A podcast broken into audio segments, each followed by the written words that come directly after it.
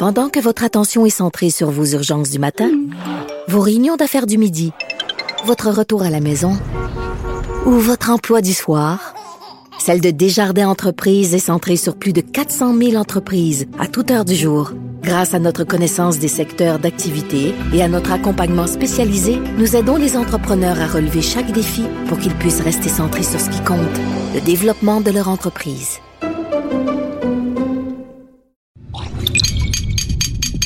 Cube Radio.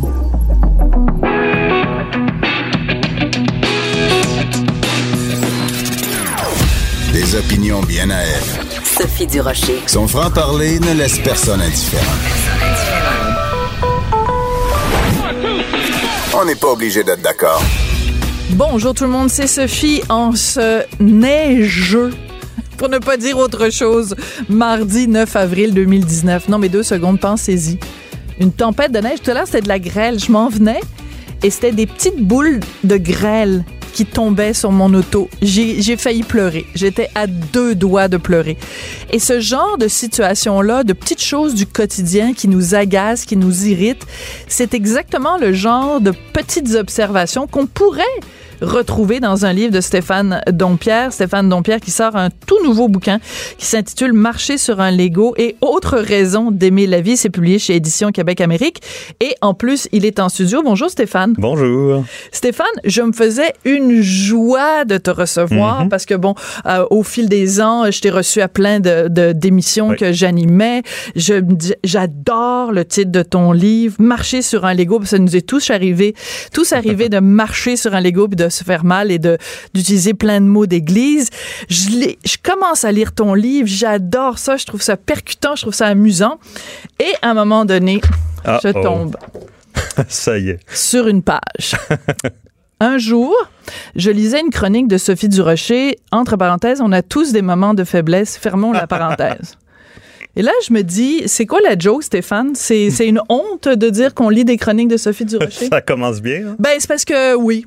On- J'ai décidé de commencer comme ça. Qu'est-ce que tu veux que je te Ben dise? écoute, tu sais que tu polarises quand même l'attention, donc euh, je trouvais Oui. que c'était un bon exemple de, de gens à citer, parce que je trouvais que, que Richard Martineau, on l'avait déjà cité souvent dans, dans le genre de chronique qui polarise, donc Ouais. euh, je me suis rabattu sur Sophie Durocher.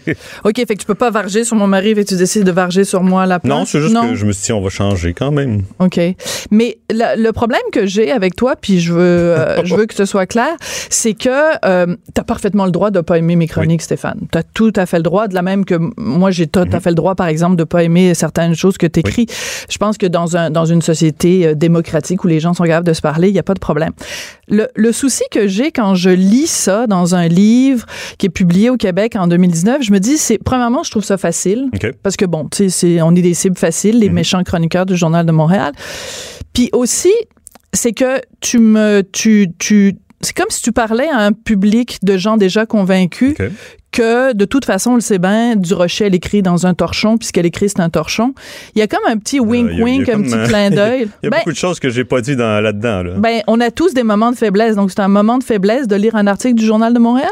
Ben écoute, c'est que moi, Dans ton milieu, peut-être, peut-être dans les gens du plateau, dire qu'on a osé, je sais pas, dans un dépanneur ou euh, dans un café, dans un Greasy Spoon, qu'on qu'on a ouvert le, jeune- le journal de Montréal, peut-être que c'est honteux, peut-être, c'est non, peut-être ça le message. pas dit ça. Je- ok, ben vas-y, explique-toi. que tu vises large.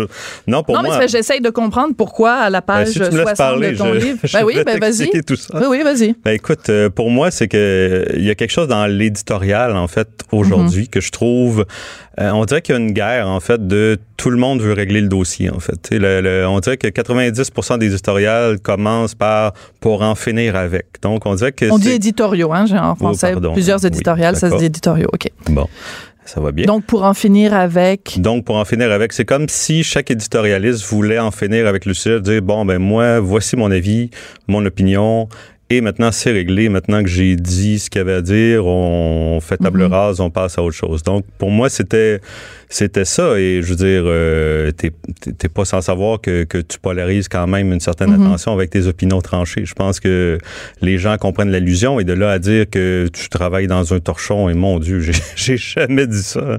Ben, c'est parce que Premièrement, il n'y a pas d'éditoriaux dans le Journal de Montréal, ça s'appelle des chroniques. Bon. Un éditorial, c'est euh, un terme journalistique qui fait référence à un article qui représente l'opinion d'un journal. Alors, dans Le Devoir, tu as des éditoriaux. Ouais. Euh, Petit cours de journalisme 101. Ben dans oui. la presse, tu des éditoriaux parce que quand euh, François Cardinal écrit un texte, ça représente l'opinion du journal La Presse Mhm. ou dans le, le, le- le Devoir, c'est la même chose. Au Journal de Montréal, c'est une des fiertés de M. Pierre Pellado qui a fondé le Journal de Montréal de ne pas avoir d'éditoriaux. Donc, il n'y a aucun texte dans le Journal de Montréal, le Journal de Québec, qui ne représente l'opinion du journal. C'est uniquement l'opinion de chacun des chroniqueurs. Donc, quand j'écris une chronique, c'est pas un éditorial. OK. Euh, le fait que mes textes polarisent, ben, je le sais-tu que mes textes, polarisent. Le, problème, c'est que le texte de moi que tu as choisi de, d'attaquer, enfin, ou de, qui te déplaît, c'est un texte où je souligne l'insignifiance d'un livre que dont Ginette Renault a fait la vraie face Mhm. et c'est un, un livre vraiment niaiseux qui dit que si tu veux communiquer avec Jésus, t'as juste à tirer des cartes. Mhm. C'est exactement le même genre de chronique que si c'était Marc Cassivi qui l'avait écrit dans la presse ou que si ça avait été euh, José Blanchette qui l'avait écrit dans Le Devoir, tu aurais été le premier à applaudir en disant Hey, enfin quelqu'un qui s'attaque au monstre sacré qu'est Ginette Non, Renault. j'aurais pas. Tu Non? là, tu me prêtes des intentions. J'aurais, j'aurais pas été le premier à applaudir. Je lis pas beaucoup de textes d'opinion, dois-je avouer. OK. Donc, tu lis pas beaucoup de textes d'opinion, mais les miens ne te plaisent pas. Est-ce que ça te, ça te dérange beaucoup d'être ici aujourd'hui? Parce que, je veux dire, si tu trouves que mes chroniques sont insignifiantes, moi, je trouve que c'est comme peut-être que tu peut-être pas envie d'être à mon émission de radio si tu trouves que Ben, écoute, ce que j'ai, c'est j'ai toujours vanté euh, Sophie Durocher, l'animatrice, parce que j'ai toujours été bien accueilli jusqu'à Ouais. maintenant sur tes plateaux. Et j'ai été le premier à te défendre des gens qui avaient peur de, de- d'aller parler avec toi en Mhm. disant, mon Dieu, elle va chercher la bébite. Euh, Puis je disais, non, non, euh, Sophie, l'animatrice, ça te met en confiance, elle t'écoute, elle est là. Et aujourd'hui, c'est pas du tout ça que, que je retrouve, en fait. Ben, c'est parce que j'ai lu ton livre ce matin. Fait que là, j'avais deux, deux possibilités. Je me disais, soit je flush Stéphane, parce que manifestement, il n'aime pas mon travail, donc pourquoi moi, je valoriserais son travail à lui? Ou je me suis dit, ben, je vais le recevoir, puis je vais lui poser des questions, parce que c'est un grand garçon, donc Ben il va être capable de m'expliquer pourquoi il s'en prend à moi en disant que lire une chronique de moi, c'est un moment de faiblesse. Ben, je, je sais pas, j'attends les explications, puis je les ai pas vraiment, là.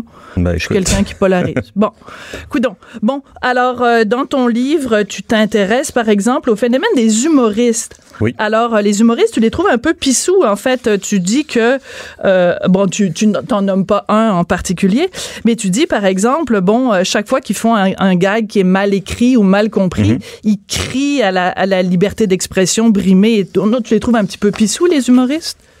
Ben, écoute, c'est, ce, ce livre-là, c'est de la grosse caricature. Hein, donc, faut en prendre en Oui, je pense qu'on avait compris. Ouais. Tu vois, le, le, le texte sur les humoristes, en fait, je l'avais écrit pour, euh, pour que Derek Frenette, qui est un humoriste de la, de la relève, le lise sur scène.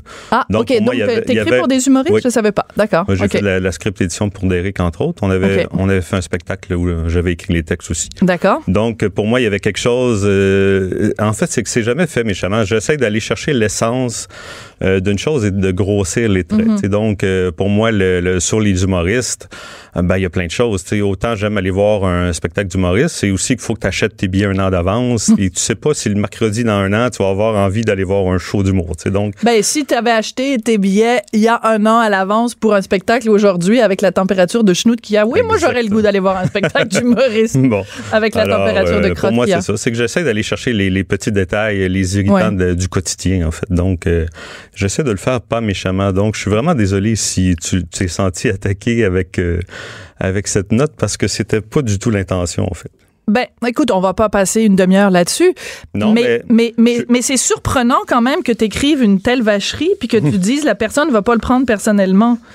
Je sais pas, là. C'est comme, on a pourtant, j'ai pourtant bien lu Ben, la même écoute, phrase. euh, je, je, je suis prêt à m'excuser. Puis moi, je, je comprends tout à fait. euh, J'ai toujours un peu de misère avec des gens qui font des gags, qui font des polémiques, puis qui vont jamais s'excuser parce qu'ils ont l'impression que le Mhm. gag aurait dû être compris de tous.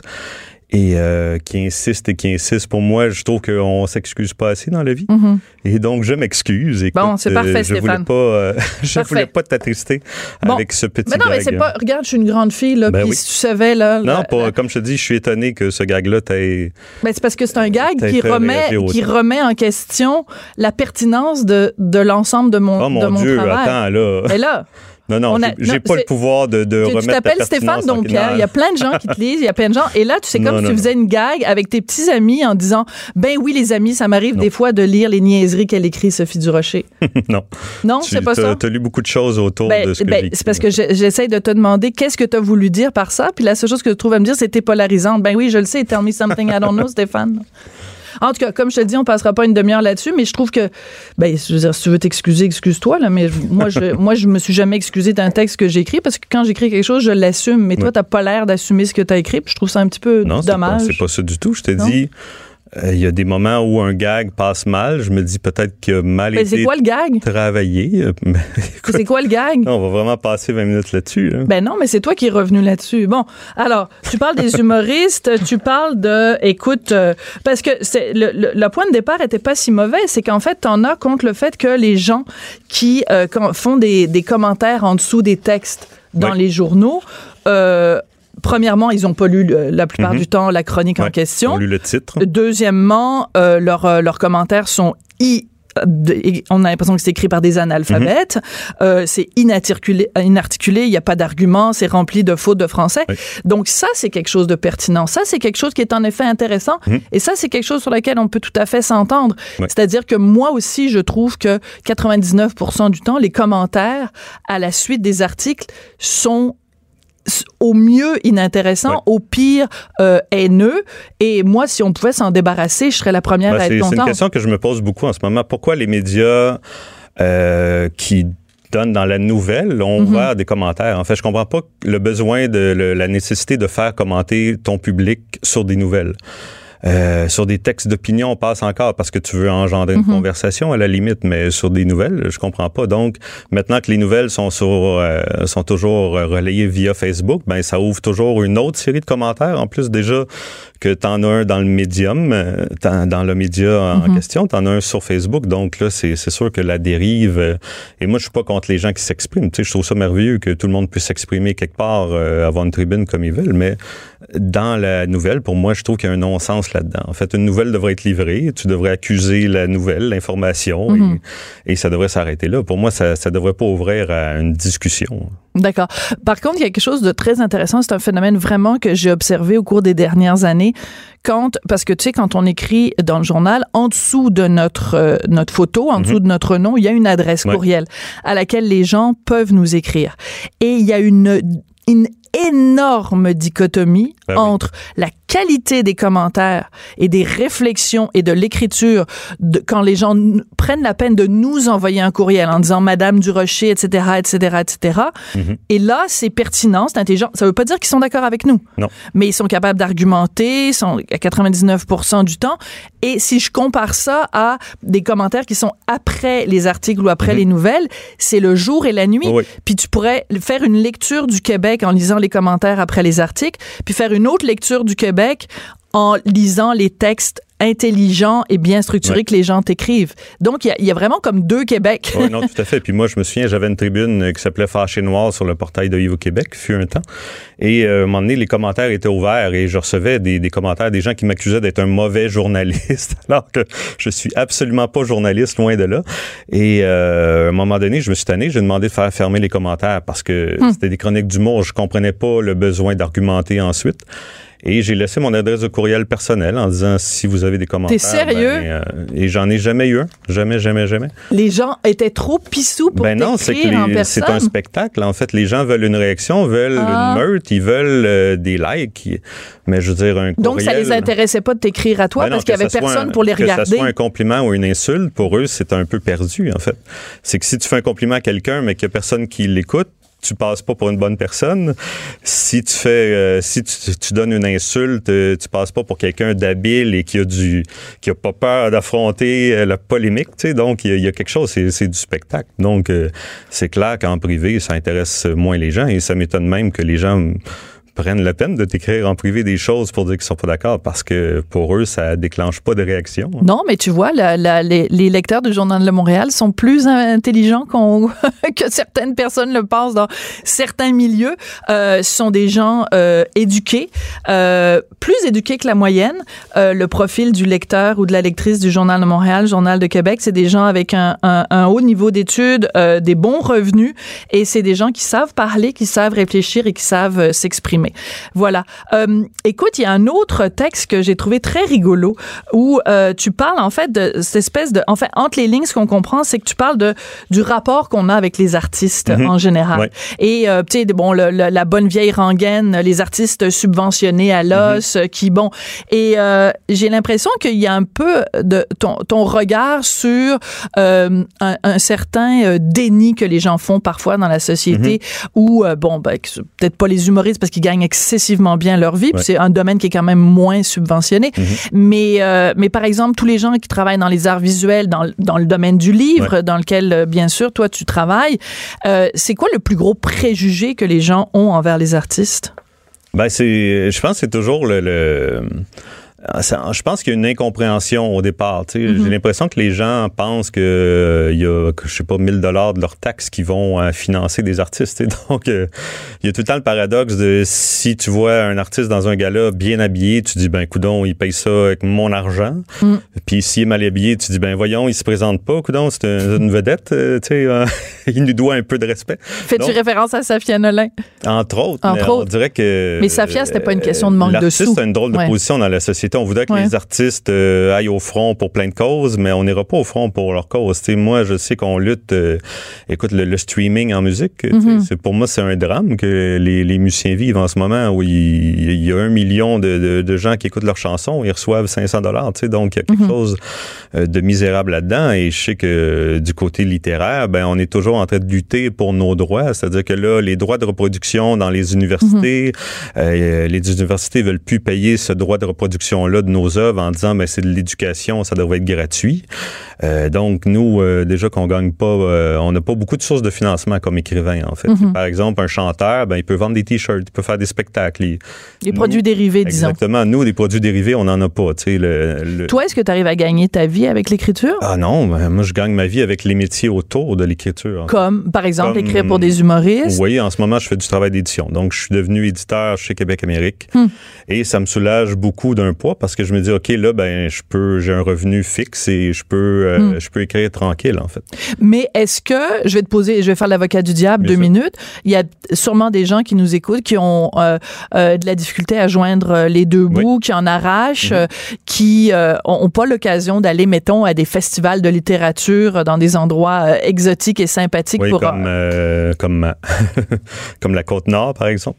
Non, mais je veux dire, tu sais, des fois, mettons, ça arrive comme auteur où vous êtes Mhm. invité à, di- à di- à différents salons et tout ça. Bon, mais peu importe. Ouais. Mettons, monsieur, madame, tout le Mhm. monde là, qui nous écoute Ouais. en ce moment, puis qui se dit, ben, écoute, est-ce que quand tu fais le choix de l'écriture, Mhm. quand tu dis, moi, ce que j'aime Ouais. dans la vie, c'est écrire, est-ce que la société te doit de te fournir un salaire annuel qui va, Ah ben non, qui va te. Moi, permettre de vivre? D'accord, on est d'accord parce là-dessus. que OK. Ça serait trop compliqué à gérer. Tu sais, il faut savoir que les subventions, de toute façon, ce qu'il y a de bon dans les subventions, c'est que c'est accordé euh, aux performances, en fait. Tu sais, Mhm. les, les, les maisons d'édition, il faut qu'ils il faut qu'ils soient en accord avec les, les- ce que le, le gouvernement demande pour être subventionné. Donc, il y a quelque chose là-dedans qui est très supervisé. Tu sais, euh, on, nous, on reçoit pas de...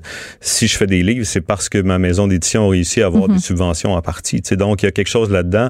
Euh, moi, je considère pas qu'on devrait me payer pour écrire dans la mesure où je sais que c'est un privilège. Euh, et puis c'est un risque que j'assume moi-même, en fait. Mais j'ai fait des choix autour de ça. J'ai pris des risques. J'ai vendu des REER à un moment donné pour Ah, oui. un roman. J'ai fait, Ouais. J'ai fait un certain vœu de pauvreté à certains moments en me disant, Mm. ben, je veux finir euh, je- mon roman. Et moi, je trouve ça plus important. Euh, je trouve ça plus euh, plus plus facile pour moi à gérer ce stress-là Mm.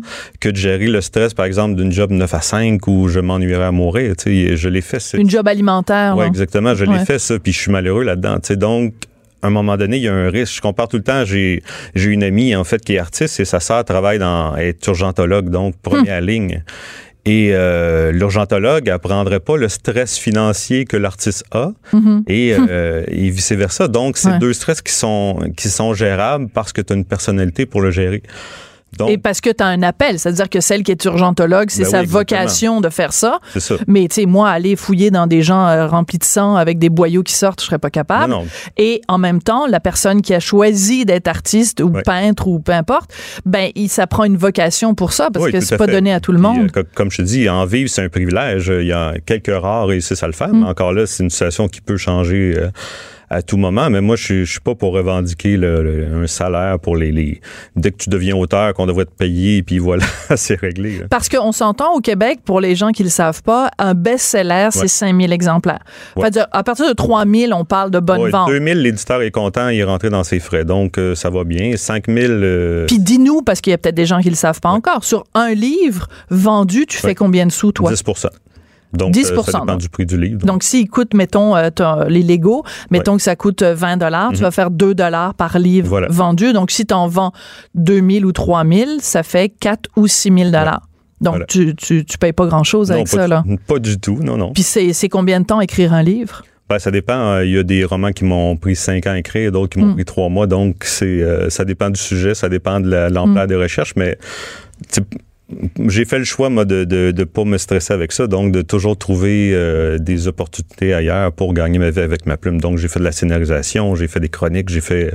À toutes les fois qu'on m'a proposé quelque chose, même si je savais pas le faire, j'ai dit oui et j'ai appris à le faire très, très, très, très vite en le faisant à ma façon parce qu'évidemment, euh, j'ai appris des, des métiers très, très rapidement en me disant, ben, je vais le faire avec la, la connaissance que j'ai en ce moment. Est-ce qu'on s'est réconcilié, là? C'est-tu correct? Est-ce que tout va bien? ou euh, Ben, écoute, moi. Moi, je suis passée euh, à un autre appel. Toi, ben ça oui. va-tu bien? Ben oui, Parce qu'en plus, il est bon, ton livre. c'est gentil. À part la page. oui, à euh, part cette page-là.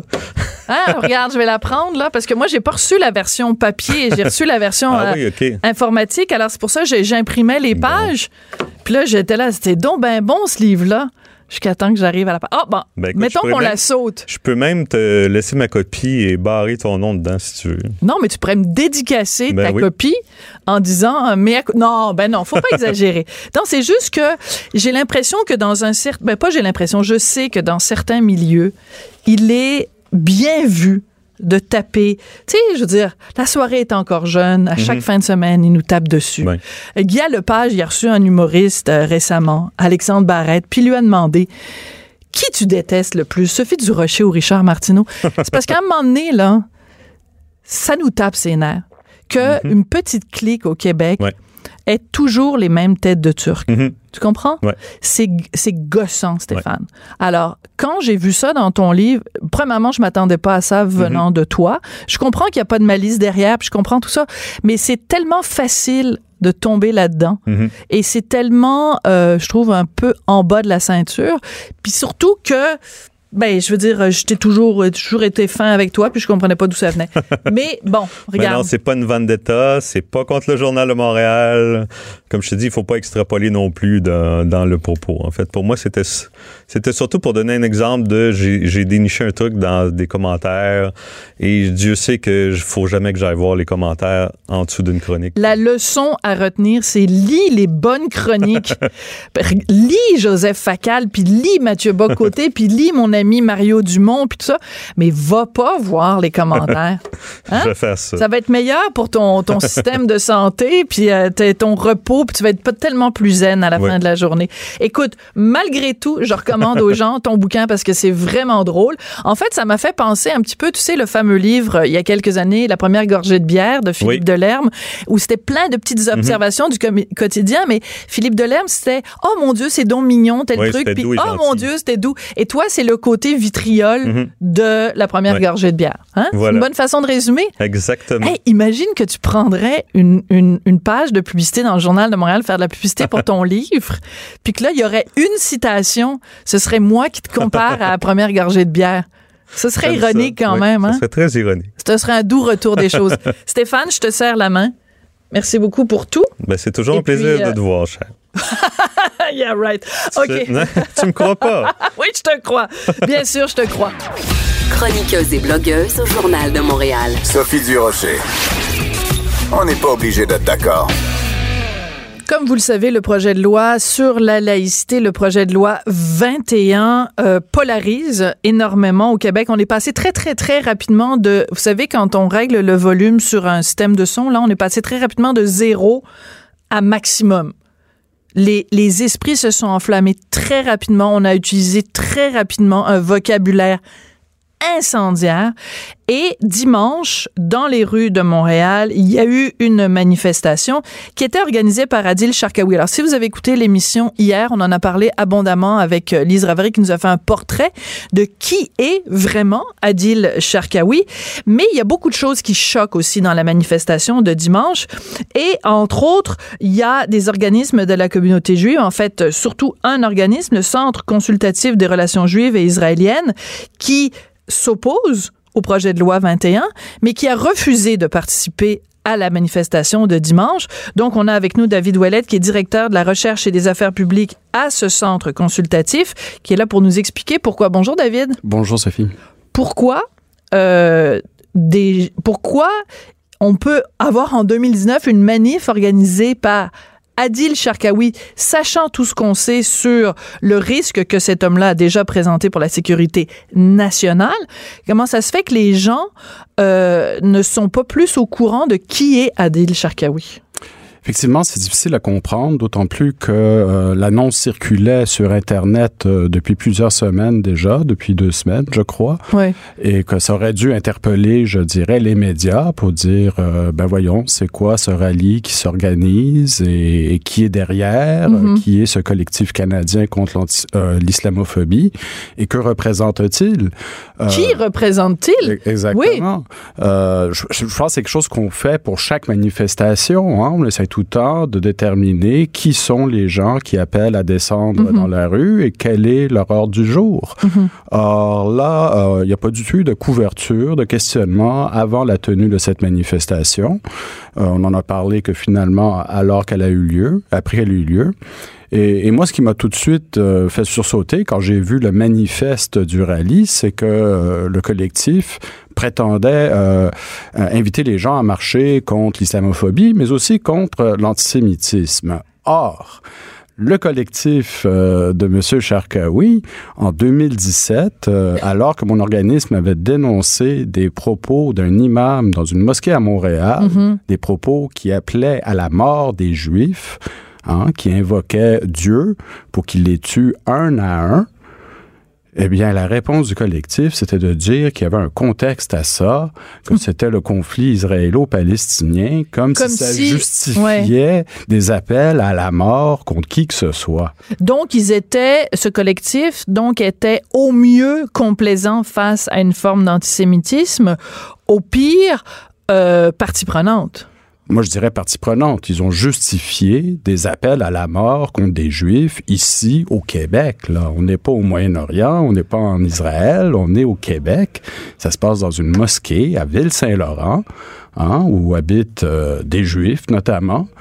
Et on appelle à la mort des Juifs, puis là, on nous dit non, non, non, il y a un contexte à tout ça. Donc, écoutez. euh, Donc, on a ça- défendu. Ce que vous prétendez, David, Mm. c'est que à l'époque, euh, euh, Adil Sharkawi et son organisation a défendu l'indéfendable, et donc ça vous ça, ça vous paraît surprenant aujourd'hui qu'il défile contre l'antisémitisme. Mm. Mais donc, est-ce que c'est la raison pour laquelle vous vous avez refusé de venir euh, Ce, ce n'est pas la seule raison. Oui. Euh, la première, c'est que, bon, hein, on n'est pas nouveau là, dans ce débat. On l'a eu Mm. au moment de la charte. Et malgré le fait que notre organisme soit opposé à la charte et s'oppose au projet 21, on a toujours tenu à avoir un débat constructif, Mm-hmm. civil, respectueux. On est dans une société démocratique. Euh, c'est un projet de loi qui vient d'un gouvernement élu démocratiquement majoritairement qui est légitime, Mm. hein, dont on ne peut disputer la légitimité. Et on n'a pas une tradition au Québec de passer euh, des lois racistes ou xénophobes. Alors, on peut très bien s'opposer à ce projet de loi, faire valoir ses arguments Mhm. euh, dans une rhétorique, euh, je dirais, rationnelle et respectueuse. Et, et notre organisme s'est toujours, toujours tenu à ce comportement. Il n'est pas question qu'on s'associe euh, à des groupes euh, dont on peut questionner quels sont en fait les motifs ultérieurs. Parce que cette manifestation qu'on a vue dimanche, euh, c'était une manifestation que j'appellerais anti-laïcité. Hein? Oui. Nous, nous, nous sommes Vous, pas, vous êtes pas pas, d'accord avec certaines parties du projet de loi, mais nous ne sommes pas opposés à la laïcité. Est-ce que la raison pour laquelle vous êtes contre certaines parties du projet de loi, c'est parce que des membres de la communauté juive, pas tous, bien sûr, portent des signes religieux? Je pense par exemple à Lionel Pérez, qui est au, au- au conseil municipal à Montréal. Euh, mais, mais il y en a d'autres qui travaillent pour le gouvernement. Il y a des médecins euh, et que du fait du projet de loi, si le, le- le projet de loi devient loi, des membres de la communauté juive n'auront plus le droit de porter leur kippa. Oui, écoutez, ben, première, les médecins ne sont pas, ne sont pas visés en Non. fait, par ce projet de loi. Euh, Mais un administrateur d'hôpital, par Mais exemple. c'est clair qu'il va avoir des répercussions pour des membres de la communauté juive, mais je vous dirais qu'au-delà des répercussions, euh, je dirais qu'au sein de la communauté juive, c'est une question de principe. Euh, on est très attaché à la défense des droits individuels Mm-hmm. et on perçoit difficilement qu'il soit euh, justifiable de restreindre des euh, droits individuels au nom de la laïcité. Mais quel est le droit individuel qui est restreint par PL 21? Parce que PL 21 ne, ne- n'empêche pas la liberté de religion, n'empêche pas la liberté de conscience, n'empêche pas l'exercice de la religion. Il empêche simplement le port de signes religieux, ce qui n'est pas du tout la même chose, et seulement et uniquement de 9 à 5 ou pendant l'horaire de travail. Écoutez, ben, le, le diable est dans les détails, mais c'est, mais c'est une nuance qui n'est pas nécessairement partagée de tous. C'est-à-dire que pour beaucoup de gens dans la communauté juive, je dirais pour le courant dominant, euh, c'est perçu comme un accro euh, aux libertés individuelles et à la liberté de, de religion. Mais excusez-moi, je, vais- je vais juste, Oui. on, on argumente, parce que vous Oui. l'avez dit tout à l'heure, David, euh, on est dans une société démocratique et le gouvernement, donc ce projet de loi Mm. est légitime. Donc, on peut légitimement en discuter calmement. Absolument. Euh, Quelqu'un qui est de confession juive Mm. euh, va à la synagogue, fait le Shabbat, euh, bon, a ses croyances, etc. Tout- toute sa vie religieuse.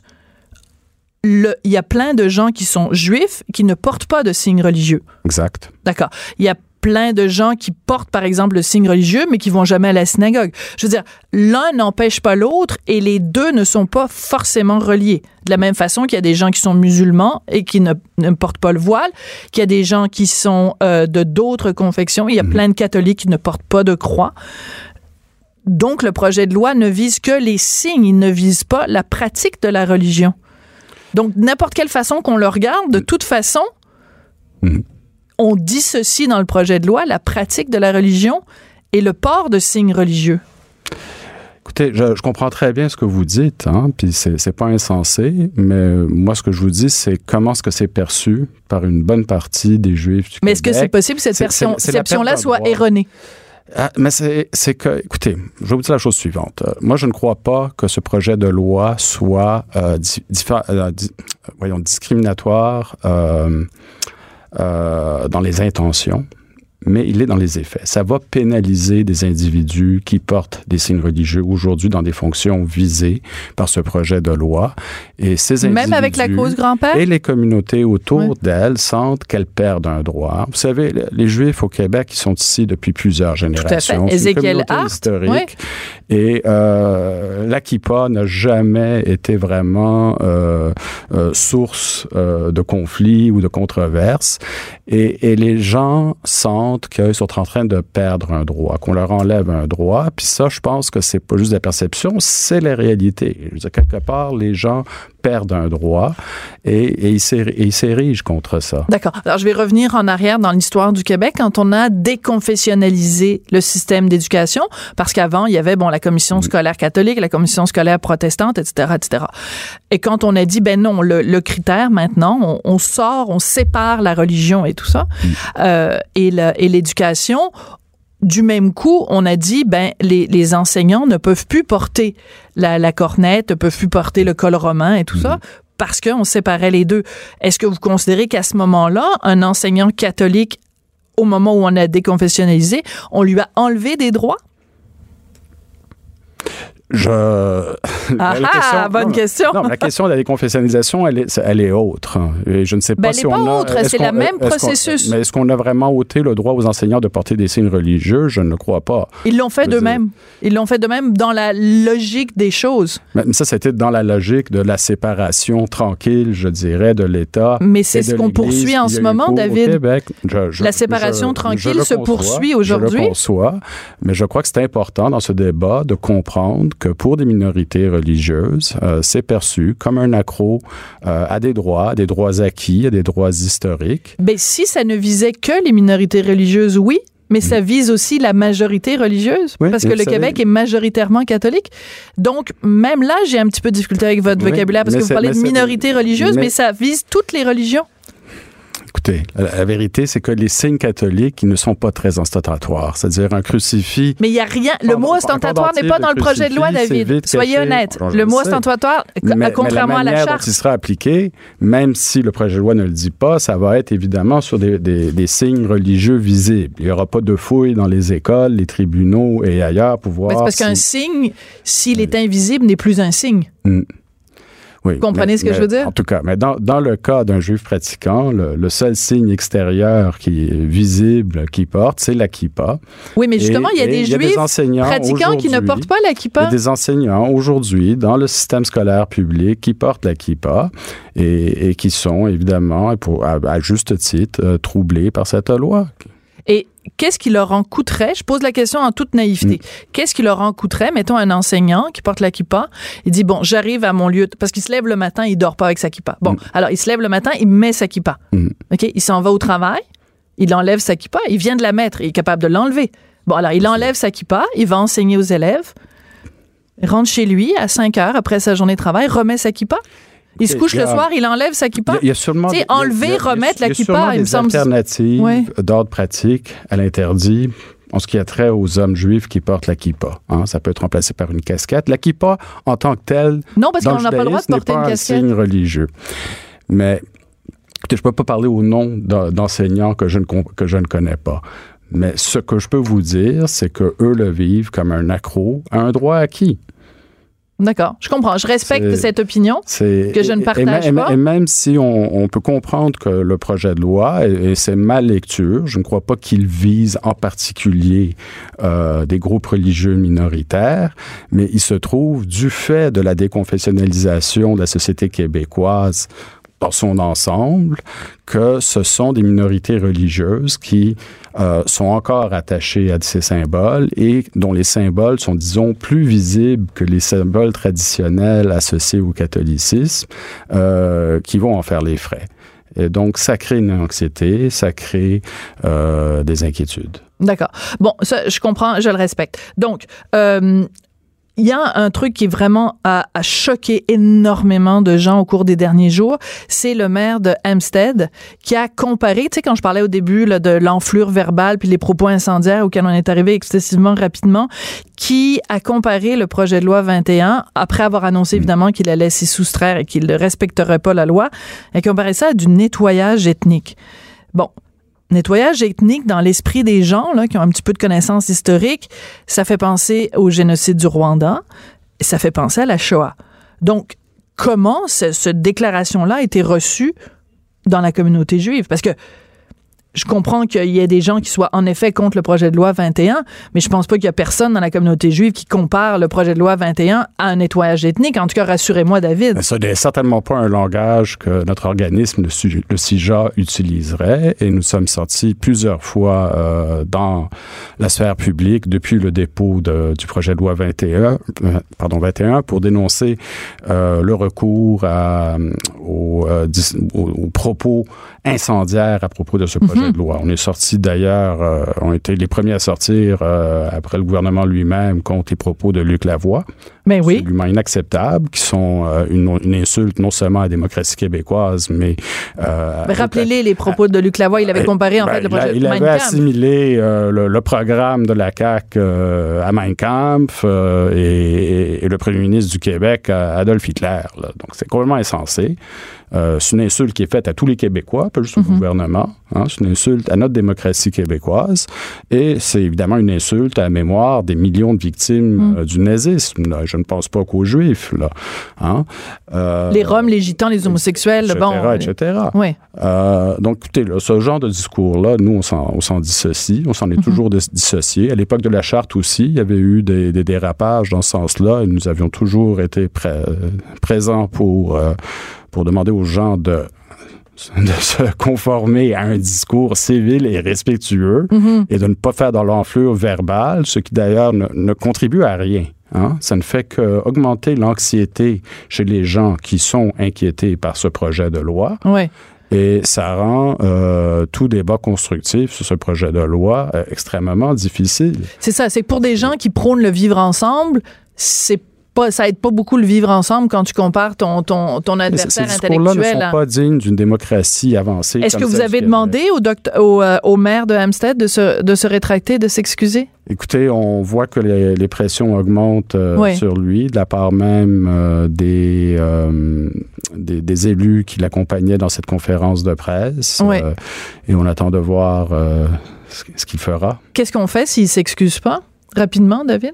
Ben, On ce, sera, ce sera aux électeurs de choisir. euh, ce sera aux électeurs de Hampstead de choisir Aux prochaines, aux élections. prochaines élections. Mhm. David, merci beaucoup d'être venu euh, nous parler. Euh, David Ouellet, donc, qui est directeur recherche et affaires publiques du Centre consultatif des relations juives et israéliennes, qui se dissocie complètement de la manifestation de dimanche organisée par le sympathique Adil Sharkawi. Sa dernière chronique fait jaser? Écoutez pourquoi. De 14 à 15. On n'est pas obligé d'être d'accord. Cube Radio. Alors, c'est amusant quand même, euh, les médias sociaux et tous ces phénomènes-là, parce que euh, parfois, il y a des campagnes qui partent, là, c'est- ouf, c'est comme un feu de forêt, là, un feu de paille, et euh, tout le monde s'enflamme pour un sujet, et euh, ben, des fois, c'est des sujets vraiment graves et sérieux, des fois, c'est un petit peu plus anodin. Honnêtement, dans ce cas-ci, je trouve que le sujet est un peu anodin, mais c'est tellement un plaisir de parler avec Jean Héroldi que n'importe quelle, n'importe quelle occasion est la bonne. Salut Jean, vas-tu? Ça va très bien, toi. Ben moi, ça va très bien. Écoute, C'est anodin, mais en même temps, euh, pas si anodin que ça. pas tant que ça. Alors, écoute, laisse-moi euh, d'abord euh, Oui. présenter les choses pour qu'on puisse bien en discuter. Alors donc, la compagnie de vêtements Garage, écoute, les, les, les filles de mon chum, quand elles étaient ados, je te dirais même vers la fin de l'adolescence, la 15-16 ans, c'était la, c'est la grosse, la grande, grande mode. Alors, on, tout le monde connaît donc cette compagnie-là. Et là, ils font une publicité pour euh, des tenues pour euh, les festivals. Et ben c'est des filles euh, beaucoup en, en, en petites culottes puis en, en bobette là, en bobette et en, et en soutien-gorge. Et euh, ben ça passe pas. Il y a beaucoup d'internautes qui euh, sont très choqués de ça. Toi, quand tu as vu ça, est-ce que tu trouves que c'est trop sexy pour un, un public euh, adolescent ou fin de l'adolescence? Ben en fait, moi j'ai tu sais, j'ai une fille de 12 ans aussi. Là, Ben oui. C'était garage pour elle, c'est une nouvelle destination. Et euh, je me suis dit, est-ce qu'ils qu'ils se sont trompés entre festival et estival? Peut-être qu'ils ont, ont mis un, un F de trop. Très Euh, bon. Tout, tout ça pour dire que ben moi j'ai pas vu de. Moi j'ai vu plus ça comme des maillots. Euh, Ouais. portés avec des espadrilles. Donc ça, je me suis dit, bon, déjà là, on n'a pas mis des maillots avec des talons hauts. Ça aurait donné une image qui est complètement différente. Quoique l'image est tellement forte qu'on nous amène le côté plus sexuel avec des corps qui sont huilés, Ouais. avec euh, un éclairage qui fait boîte de nuit, fond de ruelle. Euh, moi, j'ai eu l'impression quasiment de, de- de tomber dans un épisode de Fugueuse.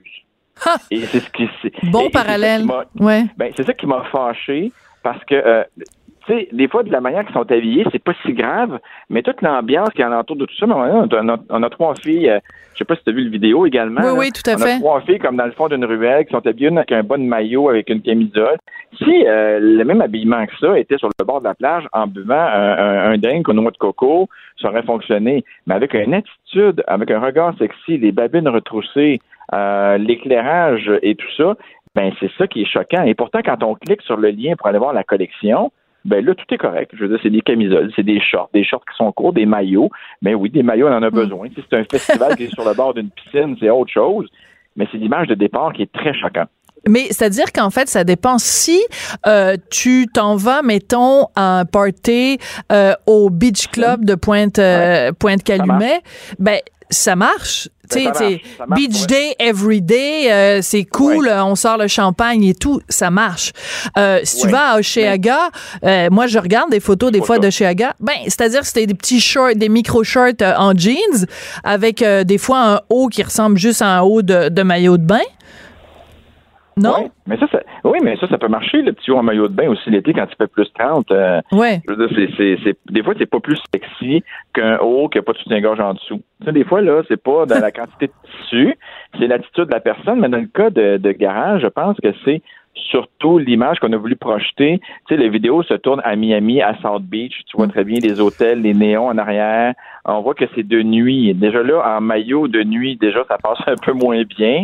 Et euh, moi, c'est l'attitude des filles. Il y ouais. il en a deux collés euh, dos à dos. euh, euh, qui- dégagent plus le sexe que le côté festival. Et ça, je trouve Ouais. que pour une clientèle jeune qui va s'habiller chez Garage, naturellement, c'était de faire parler d'eux, de faire parler de leur connexion, je, tu sais, je suis pas... Ça Je marche. peux pas dire que dans les Ouais. prochains jours, là, il, y a- il va y avoir pas de clic chez Garage. Je pense que c'est le contraire parce que là, tout le monde va aller voir la collection, puis whoop, vont s'acheter une camisole, une paire de shorts et, euh, et le tour va être joué. On en parle présentement. Donc ça, ça a une valeur aussi pour euh, ces bannières-là qui veulent peut-être se différencier des autres parce qu'on on a les gros monstres, là, on a H&M, Zara, on a des gens qui ont beaucoup, beaucoup de budget.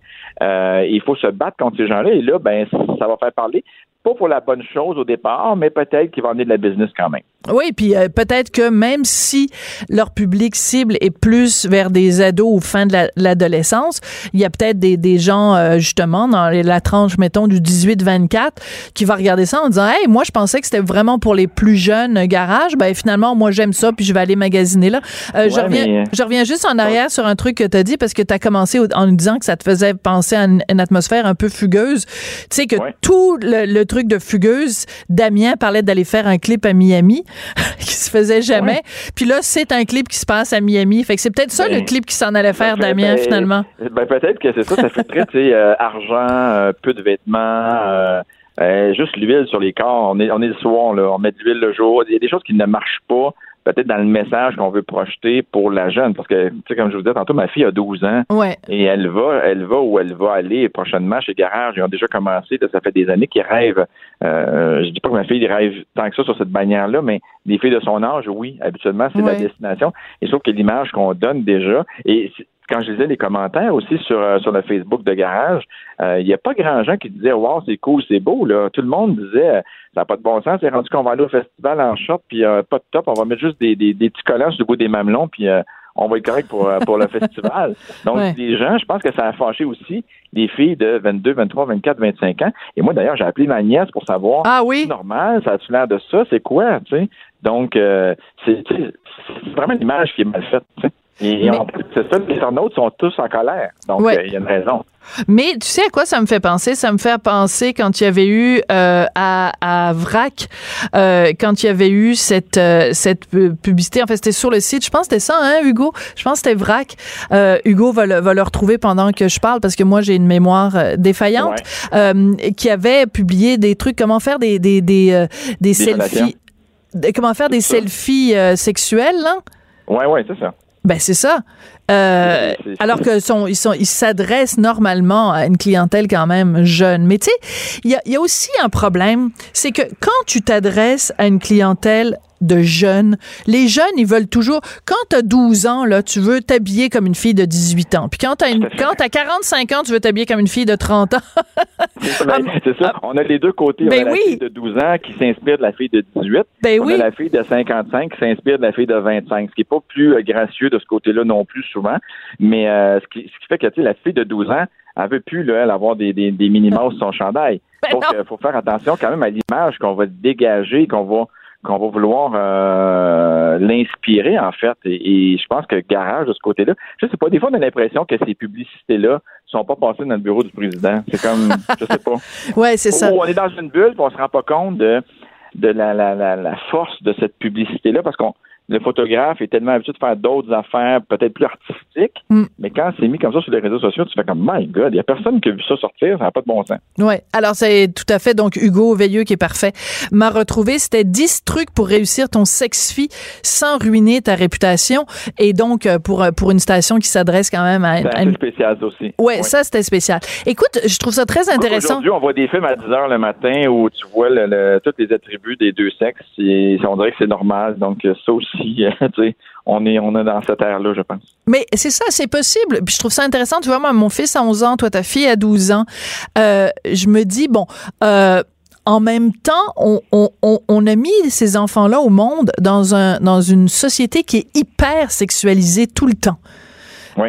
Alors, tu sais, je veux dire, tu promènes euh, rue Sainte-Catherine à Montréal, là, puis les, les, les, les, les bars de danseuses nues, ils s'affichent. euh, c'est pas, c'est pas caché, là. Non, fait que, on, ça, a, euh, on a comme un peu hypocrite, sur, euh, là. Ils passent leur temps sur Instagram avec des filtres. euh, les filles sont super sexy. Les, les seins qui sont euh, refaites euh, exagérément. Euh, sincèrement, euh, tu tu sais, je je vais te faire une confidence. Ça arrive des fois que je vais faire un petit tour sur Tinder. Je suis un gars célibataire. Et, euh, et, et je regardais avec un de mes amis, mais beaucoup plus jeune. Et lui regardait des filles plus jeunes. C'est épouvantable, la jeune vingtaine, les photos que ces filles-là euh, proposent. C'est c'est pas c'est pas comme dans notre âge. Là. C'est- c'est- ça pue de c'est rendu qu'on voit presque tout. Là. C'est, c'est, on est rendu là, malheureusement. Mettons qu'il y a du monde au balcon. Et, et, et. Elles sont équipées pour veiller tard. Toi, t'es Oui, plus un modèle euh, double D ou... euh, Et c'est de tout, et non, mais c'est de tout dévoiler d'un coup. aussi Mais non, c'est ça. Mais oui, mais c'est ça. Mais c'est comme ça qu'on a été élevés, les vieux comme toi et moi, là. Ben, tu sais, moi, c'est comme ça que ma mère m'a élevé, là. Tu sais, monte pas tout le premier soir, Sophie. Laisse, tu sais, laisse-toi. Ben oui, garde ça à la fin de deviner. Maintenant, les filles, c'est comme les photos. Mais tu sais, c'est très drôle parce que, bon, tu, tu nous parles de Tinder, puis j'apprécie beaucoup le fait que tu, tu te confies comme ça, euh, avec beaucoup de candeur à, à mon émission, Jean. Mais sans aller jusque-là, regarde, moi, sur, euh, sur euh, Facebook, euh, et les, les gens m'écrivent pour devenir euh, amis Facebook, puis je fais défiler les photos, et ça me frappe chez les femmes le nombre de fois où leur photo de profil, c'est vraiment une photo, euh, tu sais, comme très, très dénudée. Puis, encore une fois, je porte pas de jugement, les femmes peuvent bien s'habiller comme elles veulent. Mais le premier contact que tu as avec quelqu'un que tu connais ni d'Ève, ni d'Adam, ni des lèvres, ni des dents, c'est euh, euh, sa paire de seins en plein visage. En fait, c'est quand même spécial. rappeler- tu devrais te rappeler de ses yeux plus que ses seins, tu sais, Ben, écoute, en principe. ben moi je, suis- je, suis- je suis hétéro. Fait que c'est comme ça me fera pas grand-chose, mais je me dis c'est quand même tu sais c'est la première image que tu donnes de toi sur les médias sociaux puisque tu annonces tu dis ben regarde moi ma, ma, ma mes, mes attributs euh, euh, sexuels c'est la première chose que je mets de l'avant. Je sais pas, c'est par c'est Ah ouais. en tout cas moi ça ça m'interpelle à chaque ça, fois. Je pense que ça vient, ça vient des réseaux sociaux aussi. Hein. Ça devient que c'est tellement facile. Les, tu sais, les gens qui ont le plus de clics sur Instagram, on se le cachera pas, c'est des filles qui sont en maillot. Là. Oui. Oui, ben ça on les, peut pas. Les, les, les, les- ceux qui nous, les, comment on les appelle, pas les, pas les, les euh, voyons, ceux qui nous inspirent, qui nous inspirent, qu'on va suivre. Les influenceurs. Les influenceurs. Il y a beaucoup d'influenceurs. Ben, c'est parce que les filles sont cute, puis sont, sont, sont shapées, sont en maillot, et ont, je sais pas combien de monde qui, les- qui les suivent, là. Ouais. Ben écoute, bonne chance avec Tinder. Ah, ça, va, euh, ça va bien, je n'ai pas si besoin. T'en as pas besoin tant que ça. Ben écoute, tu vas faire un appel à toutes euh, sur les ondes de, de Cube. Euh, euh, Jean Héroldi, euh, la belle quarantaine, euh, cherche âme J'ai- sœur. déjà fait un cover de 7 jours marqué célibataire et heureux, et c'était pas nécessairement une bonne idée. Faut que tu travailles ton marketing amoureux. Hey, je vais, je vais m'occuper de ça, Jean. Hey, merci beaucoup, bon. Jean. Ça a été un plaisir de te parler. L'animateur et chroniqueur Jean Héroldi qui se prononçait donc sur la campagne de garage pour les vêtements de festival. Euh, je me demande comment je vais m'habiller, moi, quand je vais aller au Festival d'Avignon cet été, aller regarder du théâtre. Ben, Une petite bobette avec un petit soutien-gorge puis un corps huilé. Merci beaucoup d'avoir écouté. On n'est pas obligé d'être d'accord. On se retrouve demain. Cube.